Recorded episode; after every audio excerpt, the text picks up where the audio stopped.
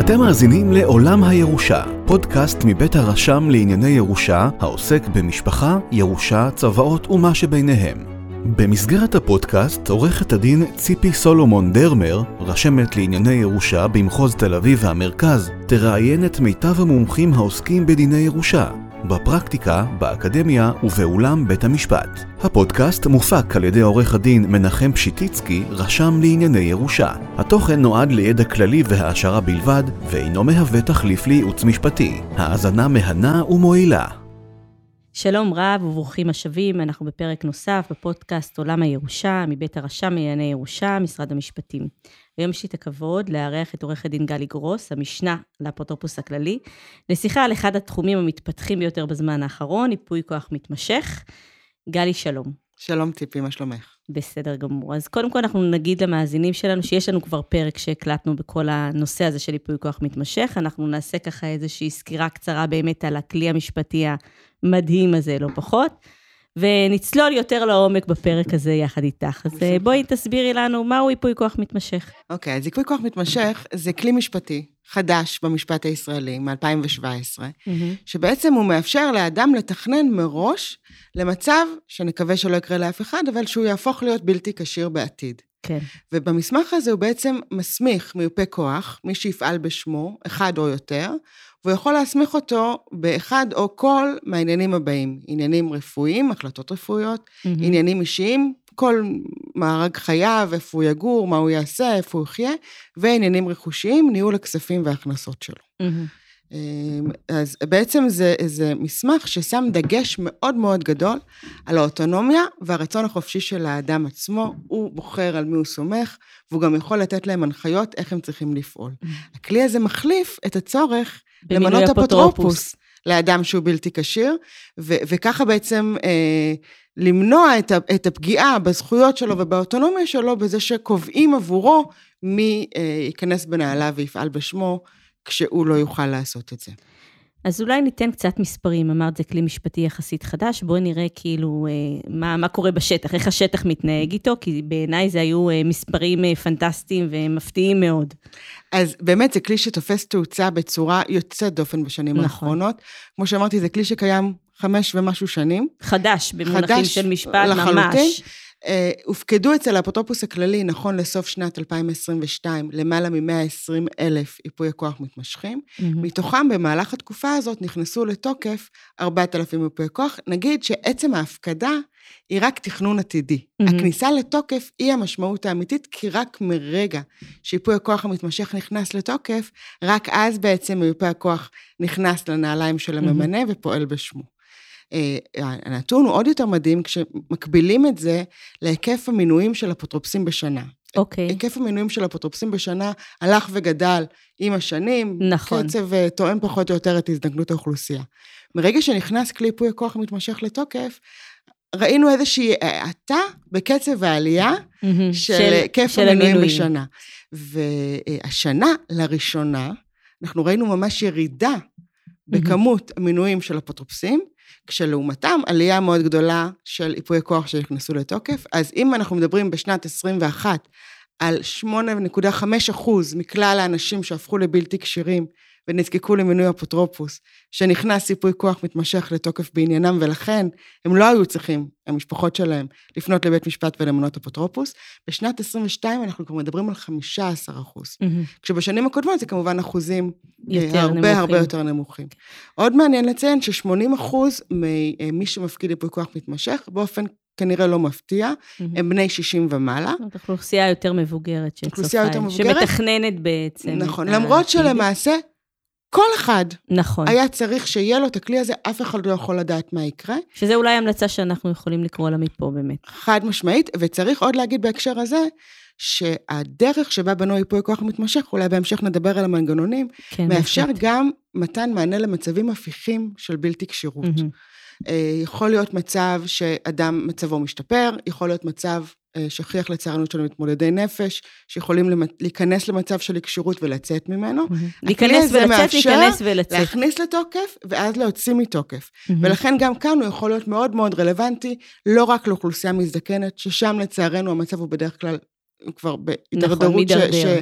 שהיא בלתי הפיכה, אבל גם לאנשים צעירים יותר שנכנסים למצבים אה, של אה, החמרה, ואחר כך אה, אה, מצבם יכול להשתפר. מהמם. שני שליש מכלל ייפויי הכוח המתמשכים, גם אולי לא מפתיע, הם במחוז תל אביב והמרכז. שני מהמם. שליש מכלל ייפויי הכוח שהופקדו. כן, שזה קצת יותר גדול באמת מהאחוז של מחוז תל אביב בדרך כלל ב, בתחומים שלנו, אנחנו רגילים ל-50 אחוז, אם אני לא טועה, לפחות בתחומים של הירושה, זה סדרי הגודל, אז פה זה עוד אה, יותר. אני גם יכולה להגיד מהתחום של דיני הירושה, שאם אנחנו מקבילים את הפקדת ייפוי הכוח להפקדה של צוואות, אז בתקופה מאוד קצרה, של חמש שנים, הגעתם ל-120 אלף, אנחנו עוד לא הגענו לשם עם ההפקדות של בית המשפט המחוזי. זאת אומרת, קצב ההפקדות של הצוואות קטן יותר כנראה, בהכרח, מההפקדות של אה, ייפויי הכוח. אז זה נכון שייפוי כוח חייבים להפקיד, נכון, בצוואה כדי לא, שאפשר נכון. להכניס את המנגנון לתוקף בצוואה אבל לא. עדיין, זה... והמספרים הם כן. באמת מדהימים, וכל שנה יש גידול, קצב הגידול כמובן מועט. אנחנו עדיין חושבים, ולפי מחקרים שגם אה, אה, קיבלנו, מחקר מאוד מאוד יפה של מכון ברוקדייל, שחלק מהנתונים שהצגתי קודם, הם, מהמם. הם הגיעו ממנו, מראים שאנחנו עדיין נמצאים, אפילו במחוז תל אביב והמרכז, בבין חמישה לעשרה אחוז מהאוכלוסייה. מהאוכלוסייה של בני 60 פלוס, מהמם. לפי הלמ"ס. זאת אומרת, בטח אם אנחנו מדברים על כלל האוכלוסייה, אבל כן. אם אנחנו אפילו מסתכלים רק על האוכלוסייה של בני 60 פלוס, נכון. שהם הפוטנציאל ה- גדול הטבעי יותר, והגדול נכון. לדבר הזה, עדיין יש פה הרבה מאוד אנשים שלא יפקדו ייפוי כוח מתמשך. עוד סיבה שיכול להיות שזה כלי שהוא יותר נפוץ במרכז, יש פה גם משמעות למעמד כלכלית, סוציו-אקונומי, כן, ה- הכלי הזה הוא בכל זאת אה, כלי עם עלויות לא מבוטלות, שנדבר על המנגנון מהמם. אז, אז גם אה, אולי נגיד גם פה מה עלה נכון. במחקר, אבל כן חשוב לציין שלמעוטי יכולת יש גם עורכי דין מתנדבים, שאם אה, הם מופנים על ידי רשויות הרווחה, אז יש כ-250 עורכי דין מתנדבים בשידוך אצלנו, כן. שנעשה אצל האפוטרופוס הכללי, מהמם. למול הפניה מרשויות הרווחה, כדי לערוך ייפוי כוח מתמשך בכלל ללא תשלום. מהמם. אז בואי באמת נדבר על איך עורכים עכשיו, ויש לנו ממנה, מישהו שרוצה לערוך ייפוי כוח, איך, מה הוא צריך לעשות? אוקיי, אז אה, חייבים לערוך ייפוי כוח מתמשך אצל עורך דין, אוקיי. שעבר הסמכה של האפוטרופוס הכללי. זאת אומרת, לא כל עורך דין יכול לערוך ייפוי לא כוח כל עורך מתמשך. דין, זה הסמכה בת יומיים, אה, שכוללת הרבה מאוד תכנים, בכל זאת זה כלי חדש, ויש פה הרבה מאוד ניואנסים, יש לו משמעויות מרחיקות נכון, לכת. מאוד. מבחינת הממנה, אי אפשר לשנות אותו אחרי שהוא נכנס לתוקף מטבע הדברים, ולכן נכון, חשוב כי לתת יש את גריעה הדעת. בדרך כלל של הכשרות, כן, בדרך כן, כלל. בהגדרה, כשזה נכנס לתוקף כבר הממנה כן. נכון, לא, לא לא. כשיר כדי לתת אותו, ולכן צריך לחשוב על הרבה דברים מראש. אוקיי. במסגרת תהליך העריכה. אבל יש כבר היום למעלה מ-15,000 עורכי דין מוסמכים, הרשימה מפורטת באתר של לשכת עורכי הדין, גם עם, עם התייחסות למיקום גיאוגרפי. אה, בהתאמה, גם המחירים של ייפוי כוח מתמשך, אוקיי. שאמרנו שהם הם לא מבוטלים, כן, שיש אבל שוב. לפי אותו מחקר של מכון ברוקדייל, נכון להיום, כ-49% מעורכי הדין לוקחים אה, סכום שבין 2,000 ל-4,000 שקל, מהמם. ועוד עבור ל- כזה- עבור עריכת עבור עריכת ייפוי כוח אחד, ועוד 33% לוקחים סכום שבין 4,000 ל-6,000, כשהרבה פעמים יש אה, הנחה כשבאים בני זוג ביחד מהמם. עבור שני ייפויי כוח. מהמם. אז אה, זה אומנם שאלון שנערך בקרב כאלף עורכי דין שבחרו לענות על השאלון, כן, אבל עדיין זה כמות מאוד גדולה, מייצג, הוא כן. מייצג. היקף עורכי הדין בשוק, היא, היא כן יוצרת פה תחרות מאוד מאוד משמעותית, ויש גם את הקצוות, יש כאלה שמוכנים לקחת פחות, וזה יכול גם להגיע להרבה אה, יותר. לסכומים מאוד מאוד גבוהים. מהמם. אז הממנה נפגש עם עורך הדין, עורך הדין יש לו תפקיד מאוד חשוב בתוך אוקיי. התהליך, לוודא קודם כל שהממנה כשיר, כן. וב' לוודא שהוא באמת אה, נותן את ייפוי הכוח מתמשך מרצונו החופשי, אין השפעה בלתי הוגנת, הוא נתן את דעתו למצבים עתידיים אפשריים, שהוא רוצה להגיד איך הוא רוצה שמיופה מהמם. הכוח יפעל עבורו, זה יכול להיות מאוד רלוונטי בהחלטות רפואיות, זה יכול להיות מאוד רלוונטי בהחלטות. כלכליות, נכון.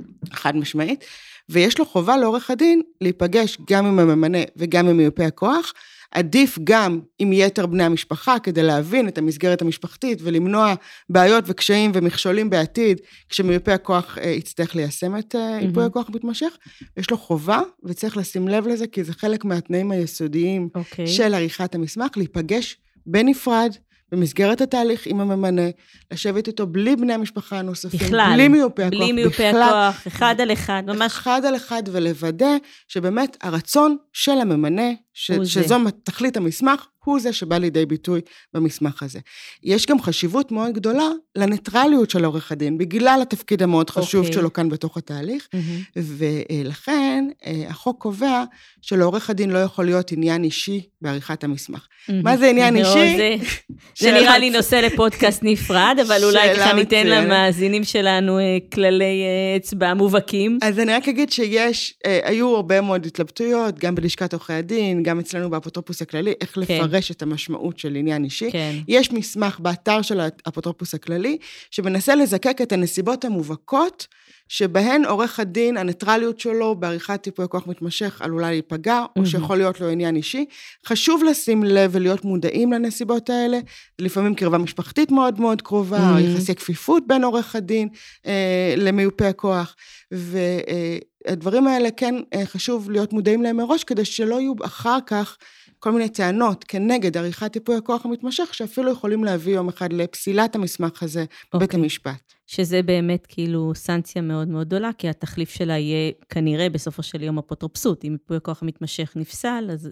והאדם לא כשיר, נצטרך להגיע נכון. למנגנון של האפוטרופסות, שממנו ניסינו בכלל להימנע כשנכנסנו להליך הזה של אה, ייפוי כוח מתמשך. אז אה, בהנחה שעורך הדין ישב עם הממנה בנפרד, וישב עם מיופה הכוח בנפרד, וגם אה, עשה מה שאנחנו ממליצים, ונפגש עם כל המשפחה כדי לראות את ההרכב, ובאמת אה, לעשות את זה בצורה אה, שקופה ופתוחה. איזה הוראות אנחנו רואים שאנשים נותנים, שאנחנו ממליצים להם לתת ביפוי כוח? האם ממנים אדם אחד כמיופה כוח? האם ממנים כמה? האם אפשר לעשות איזושהי הבחנה בין עניינים אישיים לעניינים רכושיים? אוקיי, אז קודם כל שאלות מצוינות. אה, אני יכולה להגיד ככה, המסמך ייפוי הכוח המתמשך, מטבעו, הוא מחליף צו בית משפט, והוא מיועד לתת למיופה הכוח את האסמכתה, שמכוחה הוא פועל מול צדדים שלישיים. זאת אומרת, איתו איתו הולכים לבנק איתו בסוף. הולכים, איתו הולכים כן. לבנק, איתו הולכים לרופא, איתו הולכים לקופות הגמל, כן. איתו הולכים לכל מקום. מהמם.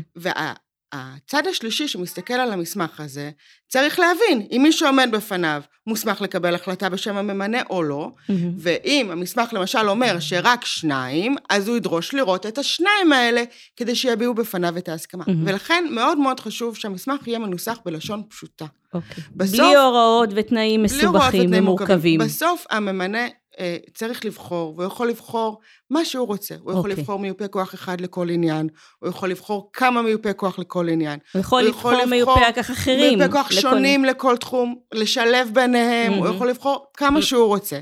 הוא יכול גם לבחור מחליפים. אם אלה פתאום לא יוכלו, אז הוא רוצה שאחרים ייכנסו במקומם.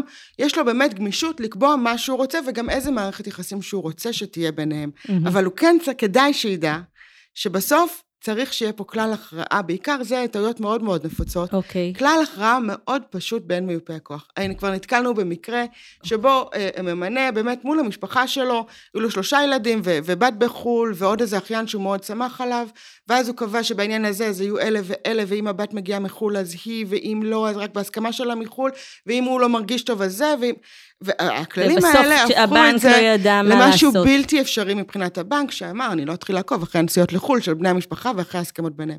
אם אתם סומכים על מישהו, אז תסמכו עליו. תסמכו שהם גם ידעו להסתדר ביניהם. אם יש משהו שהוא מאוד חשוב לכם, אז תציינו. אבל ההמלצה שלנו היא ללכת על כלל משפטי שנקרא ביחד ולחוד, אוקיי. שכל אחד ממיופי הכוח, בכל אחד מהתחומים, יכול לפעול ויכול לקבל החלטות. מאוד חשוב לכם שבהחלטות רפואיות משמעותיות, או בכל מיני, שניים, יהיו שניים, משהו. אז תק- תקבעו שבאלה יהיו שניים, מהמם. אבל עדיף שהכלל יהיה כמה שיותר פשוט וניתן ליישום, וניתן להבנה ולאכיפה על ידי הגורם שמולו רוצים לפעול.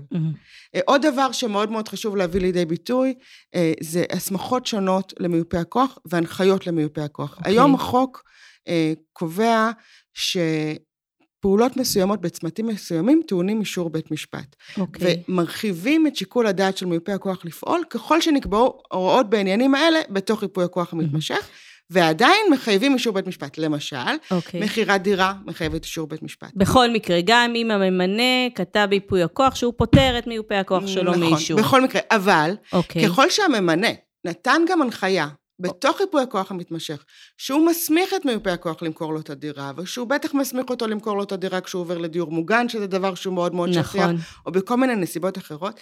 אז גם כשהבקשה הזאת תגיע לבית משפט, מהמם. לבית משפט יהיה יהיה הרבה. יותר קל לתת לאשר. את האישור בנסיבות האלה, כי הוא יבין שזה היה הרצון של הממנה. מהמם. מקרים יותר מורכבים הם מקרים שאם אין הסמכה מפורשת בתוך ייפוי הכוח מתמשך, למשל לתת מתנות, מהמם. אז אי אפשר לתת מתנות בכלל, אלא באישור בית משפט, חוץ ממתנות באמת אה, מאוד קטנות. אה, יחסית, אה, אה, בסכומים כן, נמוכים, בנסיבות כן. העניין. גם אם ניתנו אה, הסמכות לתת מתנות בתוך ייפוי הכוח, או פעולות משפטיות עד כן. 500 אלף שקל, עדיין יש מגבלת סכום, מהמם. ומעבר לה צריך אישור בית משפט, אבל שוב, גם פה, אם בית משפט ייווכח לדעת שזה היה רצון הממנה, הוא ייתן יותר בקלות לאשר. ואני יכולה גם לגלות לך סוד שאנחנו כרגע רוצים בכלל לתקן את ההגבלות האלה, ולתת אוקיי. מראש הרבה יותר מרחב אה, שיקול דעת למיופה הכוח לפעול, אם הממנה הסמיך אותו במפורש, נגיד אמר, אני רוצה כל שנה מתנה לנכד באלף שקל, אני רוצה מתנה, לא יודעת מה, של מאה אלף שקל לחתונה של הנכדה. כן, מימון ואז- של לימודים, זה יכול להגיע כל, לכל כל מיני. דברים מיני. כש, כן. כש, כשברור למי וכמה ולמה, מבחינתנו כגישה, זה משהו שצריך לעבור כמובן, דיונים משפטיים, נכון. יכול להיות שבעתיד המגבלה... אה, תוסר של, לגמרי. של לקבל אישור בית משפט מעל סכום מסוים, תוסר. ולכן עוד יותר חשוב לתת היום. להתייחס לדברים האלה בתוך ייפוי אה, הכוח המתמשך, כדי שאפשר יהיה אה, בעתיד אפילו לא לבוא לאישור בית משפט. אבל גם כל עוד צריך אישור בית משפט, זה, יש לזה אז ערך. יש לזה ערך מאוד מאוד גדול. כנ"ל פעולות בניגוד עניינים, חשבון משותף, אה, רוצים להמשיך לפעול בו. הבנקים אה, גם מאוד, יש קשיי קליטה לכלי הזה, הוא בכל זאת כלי מאוד מאוד חדש, כן. הוא משהו שהוא... הוא מייצר איזה חששות גם. ו- כן. ו- וזהירות יתר גם מבחינת הבנקים, אז רוצים להמשיך בחשבון המשותף, רוצים אה, כרטיסי אשראי, רוצים הוראות חיוב, רוצים שהחשבון ימשיך להתנהל באותו אופן שהוא התנהל עד כה, כן חשוב להביא את זה לידי ביטוי בייפוי הכוח המתמשך, כדי שוב להקל, אנחנו רוצים כמה שיותר להקל על מיופה הכוח כשהוא נכנס בנעליים של הממנה אה, וצריך לפעול בשמו. אז אחרי שסיימנו אה, לערוך את ייפוי הכוח, ועורך הדין אה, מסיים לעשות את כל השיחות שהוא רוצה, וגיבשנו את המסמך, והמסמך כבר מוכן וגם חתום, נכון? נכון. מה לעורך הדין לעשות כדי בעצם להביא אותו לידי ביטוי, בשלב הראשון, כשעוד אין פקיעת כשרות? אוקיי, אז העורך דין נדרש להגיש את המסמך החתום, החתימות הן בפני עורך הדין. מהמם. כן חשוב להגיד שהמיופי כוח יכולים מבחינת האפוטרופוס הכללי גם לחתום בהיוועדות חזותית. אוקיי. הציפו בפנינו את הקושי שלא תמיד קל לכנס את נכון. המשפחה מכל קצווי הארץ לאותו מקום. יש אפשרות לחתום גם בפני עורך דין אחר מזה שערך את המסמך. מהמם. ו- ואפשרות יותר פשוטה, כי בכל זאת יש עורך דין שאחד שמכיר את כל, ה- את, את כל אירוע, ההוראות ואת כן. כל האירוע, היא לחתום בהיוועדות חזותית מול, אה, מול עורך הדין. בסופו של דבר, כל החתימות על גבי המסמך, עורך הדין סורק את המסמך ומגיש אותו לאפוטרופוס הכללי. מהמם. תוך מספר ימים בדרך כלל, כן. אה, האפוטרופוס הכללי בודק תנאים מאוד פרוצדורליים בסיסיים סביב ההפקדה כן. ונותן אישור להפקדה. מרגע שהמסמך מופקד, ממנה ומיופה הכוח אמורים לקבל על זה הודעה. הודעה. מרגע שהמסמך מופקד, אף אחד לא יודע על זה, אף אחד לא מקבל מידע. עוד לא קרה שום דבר בעולם. נכון. מעצם ההפקדה של מסמך ייפוי הכוח מתמשך, אפשר בעתיד להפקיד חדש, אפשר לבטל את הקודם. אפשר לקבל חזרה, להפקיד אפשר- חדש, אין אפשר, שום בעיה. אין שום דאגה. מה שכן, אם מוגשת בקשה לבית המשפט למינוי אפוטרופוס לאותו אדם, כן. בית משפט רואה שהופקד ייפוי כוח מתמשך, והוא לא רשאי, אלא בנסיבות מאוד מאוד חריגות, כשהוא מבטל את ייפוי הכוח המתמשך, למנות אפוטרופוס לאותו אדם. מהמם. וככה בעצם, אה, ואז המיופה הכוח צריך להכניס זאת את אומרת, ייפוי הכוח המערכות שלנו בעצם לתוקף. מסונכרנות, נכון. כל בקשה למינוי אפוטרופוס נבדקת מול המאגר נכון. של ייפוי הכוח המתמשכים, ואז אם יש לנו ייפוי כוח מתמשך, אנחנו מפעיל אותו, נכניס אותו לתוקף, אלא אם כן בית המשפט מצא מהסיבות שלו, במקרים מיוחדים, נכון. לבטל את ייפוי הכוח ולמנות אפוטרופוס. המקרים האלה היו בדרך כלל כשנפל איזשהו פגם מהמם. בשלב העריכה, הרי הממנה חייב להיות כשיר, אם נכון. מגלים שהוא היה לא כשיר, או שהייתה השפעה בלתי הוגנת, או כן. איזה שהן סיבות שפוסלות את המסמך. אחרת, בית המשפט נותן מעמד לייפוי הכוח המתמשך על פני האפוטרופסות, מהמם. ואם מוגשת לו בקשה לו- למינוי אפוטרופוס, הוא דוחה אותה בגלל שהופקד ייפוי כוח מתמשך. ומפעילים את ייפוי הכוח ואז המתמשך. מיופה הכוח כן. נדרש להגיש בקשה לאפוטרופוס הכללי, מהמם. במערכת המקוונת להפעלת ייפוי הכוח. לבקשה הזאת, ברירת המחדל בחוק היא שצריך לצרף חוות דעת מומחה. אבל הממנה יכול לכתוב בתוך ייפוי הכוח המתמשך גם כל אה, אישור תנאי אחר אוקיי. שאפשר אה, להפעיל. למשל, יש את התנאי, אה, מאוד מקובל לכתוב אה, אישור רופא משפחה או אישור גורם אחר. הדבר היחיד הוא שאי אפשר שהאישור יהיה רק של מיופה הכוח. מהמם. צריך להיות אישור... לא יכול להיות שמיופה הכוח כאילו יהיה זה לבד. שלבד יורה נכון. להכניס לתוקף. ואז צריכים להתקיים כדי בעצם... בעצם למנוע איזשהו סוג של אה, נכון. חשש לניגוד עניינים. ואז צריכים להתקיים בעצם שני תנאים. אחד, תנאי אובייקטיבי, שהממנה אכן לא מבין בדבר, והשני, שהתקיים התנאי פרוצדורלי, שמיופה הכוח פנה לאפוטרופוס הכללי וצירף או, או, או הצהיר על זה שהתקיימו התנאים שקבע הממנה לצורך כניסת ייפוי הכוח לתוקף. מהמם. מרגע זה, האפוטרופוס הכללי מאשר את הכניסה לתוקף, זה תהליך שאורך לכל היותר שלושה ימים אצל מהמם. האפוטרופוס הכללי, ומיופה הכוח מקבל מסמך חתום, שאיתו הוא יכול לפעול מול גורמים שונים, ומאותו רגע הוא בעצם נכנס בנעליים של הממנה, ויכול לפעול בשמו באותם עניינים של, ש, שנקבעו ש, בייפוי שנקבעו. בייפוי הכוח ושעליהם הוא הוסמך, בהתאם להנחיות של הממנה שניתנו מראש, והוא מהמם. חייב גם לפי הוראות החוק, גם כשהוא פועל, לשמוע את הממנה, גם במצב הלא כשר כן. שלו. לשמוע את הממנה. ככל הניתן, ולבר- ככל שזה ככל ב- הניתן. כמובן... ולברר מה אקטואלי. רצונו, ולפעול ככל הניתן גם לפי רצונו הנוכחי, ואפילו לא בהכרח לפי הרצון שהוא שהיה. הביע בעבר. כן. עכשיו, כן חשוב עוד לציין, כדי לתת את התמונה המלאה, שהאפוטרופוס הכללי, במובחן מבעולם האפוטרופסות, כן. האפוטרופוס הכללי לא מפקח על מיופה הכוח. נכון. אה, זה זה כלי- חלק מהמהות של הכלי. נכון, זה כלי שמבוסס אמון, זה כלי שמשקף את הרצון של הממנה, נכון. ולכן, אלא אם כן הממנה קבע במפורש בייפוי הכוח המתמשך שהוא רוצה פיקוח של האפוטרופוס הכללי, שזה פחות מ-0.5% כי מהמקרים. בדרך כלל אתה כי- עושה, כי- אתה כי זה עושה את מנוגד- המנגנון הזה בשביל לא להיכנס נכון, להליך זה של מנוגד הפיקוח, כי לכל אתה ה- סומך על מי שאתה ממנה ואתה אומר, אני משחרר אותו מה... זה- זה מנוגד לכל. התכלית של הכלי, נכון. כל הרעיון הוא שזה מישהו שאתה סומך עליו ולא נכון. צריך פיקוח חיצוני. אבל אנחנו כן ממליצים, וזה קורה בלא מעט אה, מקרים, אפשר למנות אדם מיודע. זאת אומרת, אפשר למנות עוד מישהו מהמשפחה, אוקיי. או לא מהמשפחה, או מישהו שסומכים עליו, שמיופה הכוח יהיה חייב לעדכן אותו בהחלטות משמעותיות, ואז יהיה מהמם. עוד איזושהי עין של עוד איזשהו גורם, ש- שיכול להיות חלק שרואה את התהליך מהתמונה. קבלת החלטות ויכולה בעצם נכון, אז- אה, להגיד... אה, בערך ברבע מהמקרים. אה, שהופקדו עד כה מונה מיודע.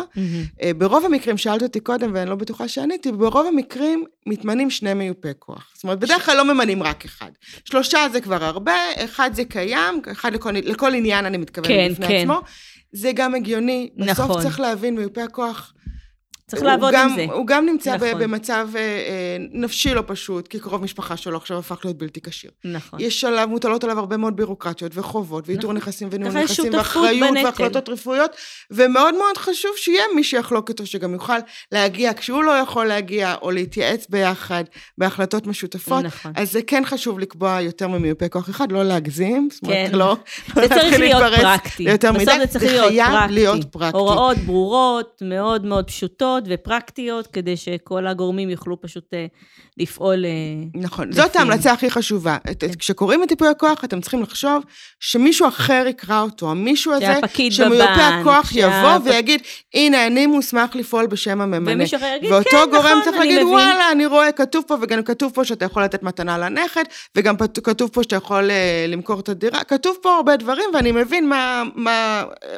במה אתה מוסמך לפעול, ואני מבין איך אתה מוסמך לפעול, מהמם. ומבחינתי בסדר.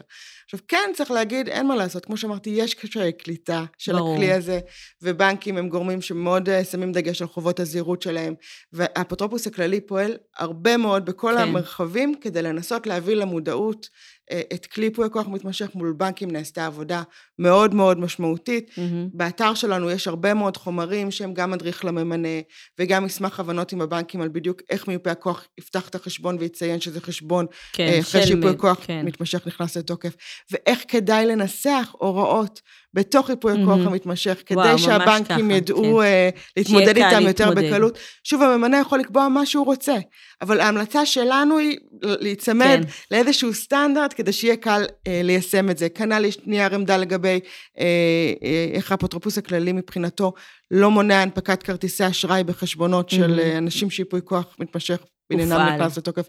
נשמע טריוויאלי, זה לא, בטח לא, נכון.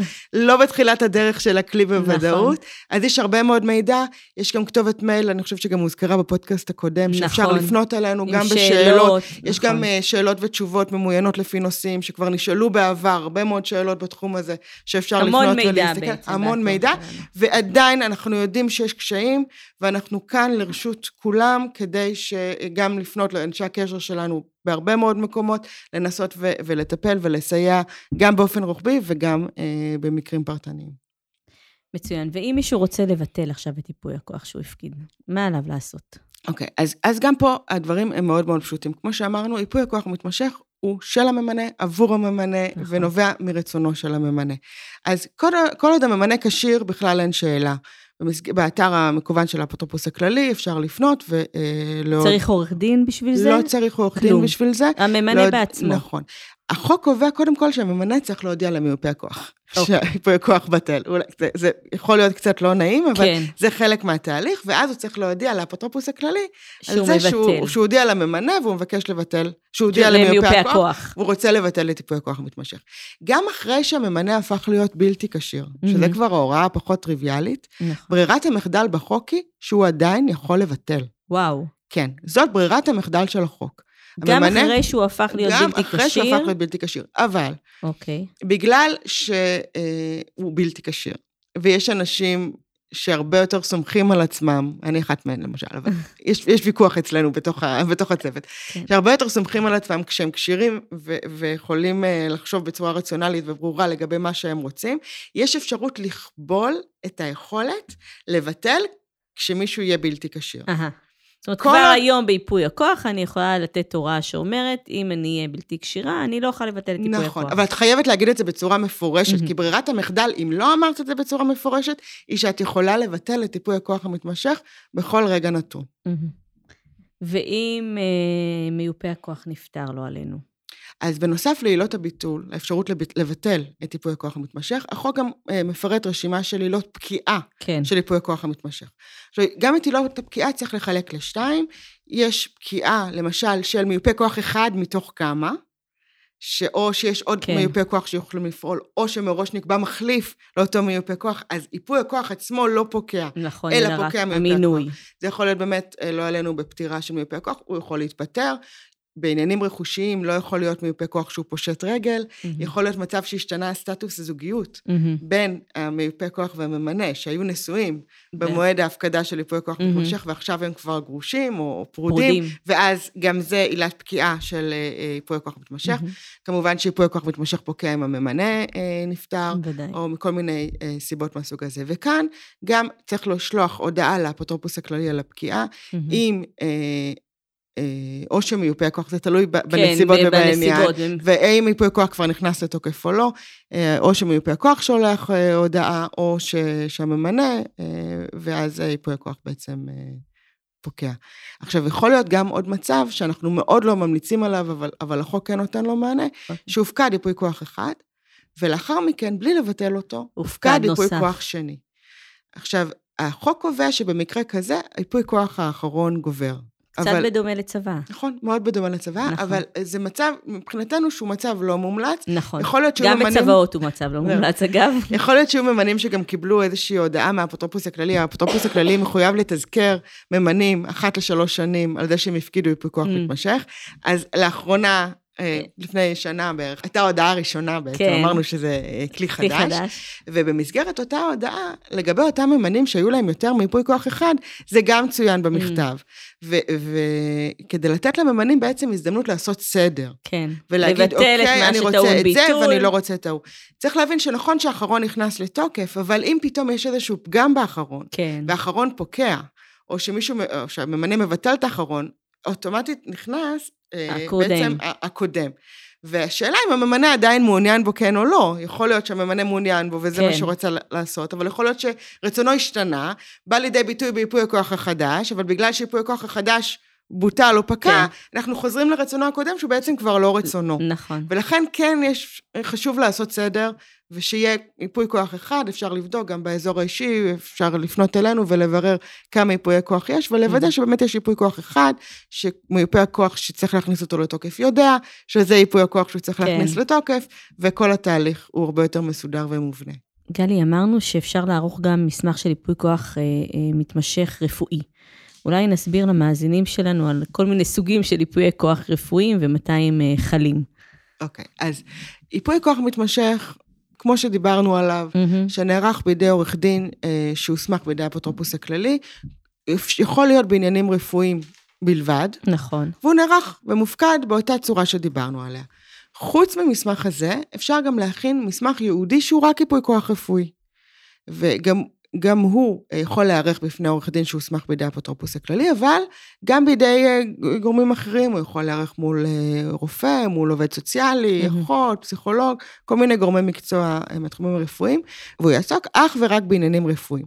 גם ייפוי כוח רפואי כזה, צריך להפקיד אצל האפוטרופוס הכללי, אוקיי. יש, אפשר להפקיד אותו גם תוך שנה, לא חייבים להפקיד אותו מיידית. אה, ובגלל שזה לא מסמך שנערך מול עורך דין בהכרח, כן. אז אפשר גם להפקיד אותו בידי הממנה בעצמו, מהמם. בתוך המערכת המקוונת שלנו, ובמקרים חריגים, גם בידי מיופה הכוח, כי לפעמים בתוך התקופה של השנה שבה אפשר להפקיד, כבר צריך אירוע. להפעיל את ייפוי הכוח הרפואי, כן. ואז מיופה הכוח בעצם מגיע וגם מפקיד וגם מפעיל בו זמנית. מהמם. לא מצב רצוי, אבל בייפוי הכוח רפואיים ספציפית זה קורה, והם גם מסמכים שהם הם פחות רגישים מבחינת החששות לאיזשהו ניצול כלכלי או ניצול נכון, אחר כי של הם נוגעים הממנה. רק בפן הרפואי. שני המסמכים האלה, ייפוי כוח מתמשך שכולל הוראות רפואיות, כן. או ייפוי כוח רפואי שאפילו לא נערך בידי עורך דין שמוסמך, הם מסמכים שנותנים ייפוי כוח לפי חוק זכויות החולה. חוק זכויות החולה מחייב אדם לתת בטיפולים רפואיים מסוימים הסכמה, הסכמה. מדעת. נכון. זאת אומרת, ההסכמה הזאת צריכה להינתן על ידי אדם כשיר, שמבין על מה הוא חותם אחרי שהרופא או אחות או גורם אחר הסבירו לו. אה, מיופה הכוח, או אפוטרופוס, במקרה שמונה אפוטרופוס, נכנסים בנעליים של אותו חולה, כשהוא לא יכול לתת הסכמה מדעת, ויכולים לתת את אותה הסכמה בשמו. זה ייפויי הכוח האלה מטפלים באירוע הזה. נכון. ובנוסף, יש חוק ספציפי שעוסק, שנקרא חוק אה, החולה הנוטה למות, מהמם. שמכוחו ניתן לתת ייפוי כוח אה, לגבי אדם שנמצא לצערנו ב- בשישה חודשים האחרונים לחייו לפי קביעת רופא, ואז גם יש מנעד יותר גדול של הנחיות מקדימות ו- מהמם. וטיפולים. מה, איזה טיפולים ש- כן, איזה לנתק טיפולים אותו לא, במכונות, כן. כל מיני דברים שהם יותר, אה, כן. אה, יותר ספציפיים מהמם. ל- לאירוע הזה, של אדם שבאמת נמצא כנראה במצב בלתי הפיך כן. והוא הוא לקראת מותו. גם בייפוי כוח רפואי וייפוי כוח מתמשך בעניינים רפואיים, אפשר לכלול הנחיות מקדימות רפואיות. אוקיי. אה, ואפילו רצוי לכלול. לא את כולם רופאים בהכרח יוכלו לכבד, גם מהמם. לפי הכללים שחלים על הרופאים. כן. ובייפוי כוח, לפי חוק החולה הנוטה למות, יש מנעד יותר רחב זאת אומרת, של זה הנחיות שני שרופאים כלים יכולים בעצם לכבד. שונים שמכוונים נכון. לסיטואציות טיפה שונות. נכון, ונכון להיום, מהמם. הם כלים נפרדים. אי אפשר להשתמש בייפוי כוח רפואי או בייפוי כוח מתמשך בעניינים רפואיים אה, כייפוי כוח לפי חוק החולה הנוטה אוקיי. למות. צריך לערוך את הייפוי כוח לפי חוק החולה הנוטה למות כמסמך נפרד, מהמם. אותו מפקידים מי שרוצה אצל משרד הבריאות. כן. יש כן מחשבות על איחוד של המסמכים האלה, אבל נכון להיום חשוב להבין, הם מופרדים, אוקיי. ואי אפשר לעשות שימוש במסמך בזה- הרגיל לצורך אה, חוק החולה הנוטה למות. אה, מה הממשק בין אה, צוואה לייפוי כוח מתמשך, אם בכלל יש, או למסמכים משפטיים נוספים שערך הממנה? אוקיי, אז ייפוי כוח מתמשך, כמו שאמרנו גם אה, בפתח הדברים, נועד לתכלית מאוד מאוד מסוימת. נכון. הוא נועד לתת מענה לאדם כשיר היום, שיהפוך להיות בלתי כשיר בעתיד, כל עוד הוא בחיים. והמסמך הזה נועד להסמיך את אותם אנשים שהוא סומך עליהם, מיופי הכוח, ולתת להם הוראות איך הם צריכים לדאוג לו בזמן שהוא בחיים. כן. הוא כבר לא יכול לדאוג לעצמו, הוא תלוי בהם. איך הוא רוצה שהחיים שלו יתנהלו. כשהוא אה, כבר איך- לא יהיה כשיר. כבר לא יהיה כשיר, אבל כן. הוא עדיין בחיים, נכון. והמסמך הזה מוכוון אליו. עצמו, איך הוא, מה הוא רוצה שיקרה איתו, איפה הוא רוצה לגור, איזה סוג של החלטות רפואיות, מה יעשו בכסף שלו, איך הוא רוצה, איזה מתנות הוא רוצה לתת לאחרים, כן. האם הוא רוצה חשבון משותף עם אשתו, כללים שנוגעים אליו ואיך רוצים לדאוג לו. זה לא מסמך שעוסק בשאלה, במילים אה, קצת אה, אה, פשוטות, מי יקבל מה כשהוא אחרי כבר... המאה אה, ועשרים. אה, אחרי 120. צוואה, כן. בהשוואה, נכון. עוסקת במצב שהאדם כבר נפטר. נכון. יכולים להיות עוד מסמכים משפטיים שאדם אה, ערך בחייו, הסכם ממון, אה, אה, יכול להיות שהוא אה, בעל מניות בחברה ויש לו תקנון, או הסכמים עם גורמים אחרים לגבי איך תתנהל החברה, או שותפות, או כל מיני מסמכים אחרים. מהמם. כל מסמך והתכליות שלו. נכון. ההמלצה שלנו היא כן שעורך הדין ינסה לקבל כמה שיותר תמונה מלאה, כמובן ברגישות האפשרית, בן אדם לא חייב להציג לו את הצבא, עדיף אם הוא שואל על צבא, שזה לא יהיה בפני בני המשפחה בפגישה האחרים. האישית. אה, לא לחשוף מידע שהוא לא רלוונטי, נכון. אבל כן להסתכל על המכלול ולנסות לנתח מראש באיזה צמתים כדאי לתת איזושהי הוראה, או Mhm. כדאי לתת את הדעת ליחס בין המסמכים. אין קשר הכרחי. נכון. מה שקורה לאדם בחייו, הוא נכון. שונה לחלוטין ממה יעשה בנכסיו לאחר מותו. נכון. אבל בכל זאת הדברים כן יכולים להיות להם אה, השפעות הדדיות. ב- במרחב הזמן, ו- ואם אפשר, צריך ש- לפחות לתת את הדעת כן. לסתירות אפשריות ולנסות ולשוחח עם הממנה ולראות אם הוא רוצה אה, לתת מענה לסתירות האלה באיזשהו אופן, כן או לא. גלי, תודה רבה. זה היה אה, מעשיר, מחכים ובאמת אה, מלא בידע. אני חושבת שההמלצה שלנו מפה צריכה להיות שצריך לעשות ייפויי כוח מתמשכים, לפחות לחשוב עליהם, כדי לתכנן את העתיד טוב יותר, ובעצם אה, להשאיר את השליטה בידיים שלנו. אז אה, תודה רבה. חד משמעית. אה, זה כלי שהוא מאוד מאוד חשוב, והוא באמת יכול מאוד להקל, נכון. גם לשקף את רצון הממנה וגם להקל על בני המשפחה, נכון. כשאדם הופך לבלתי כשיר והם רוצים לבוא ו- ולדאוג לו ו- וליישם. את רצונו. נכון. תודה רבה. תודה רבה. נשתמע. תודה שהייתם איתנו בעוד פרק של עולם הירושה, פודקאסט מבית הרשם לענייני ירושה, העוסק במשפחה, ירושה, צוואות ומה שביניהם. אתם מוזמנים להאזין לנו בכל אפליקציית פודקאסטים שאתם אוהבים. להתראות בפרקים הבאים.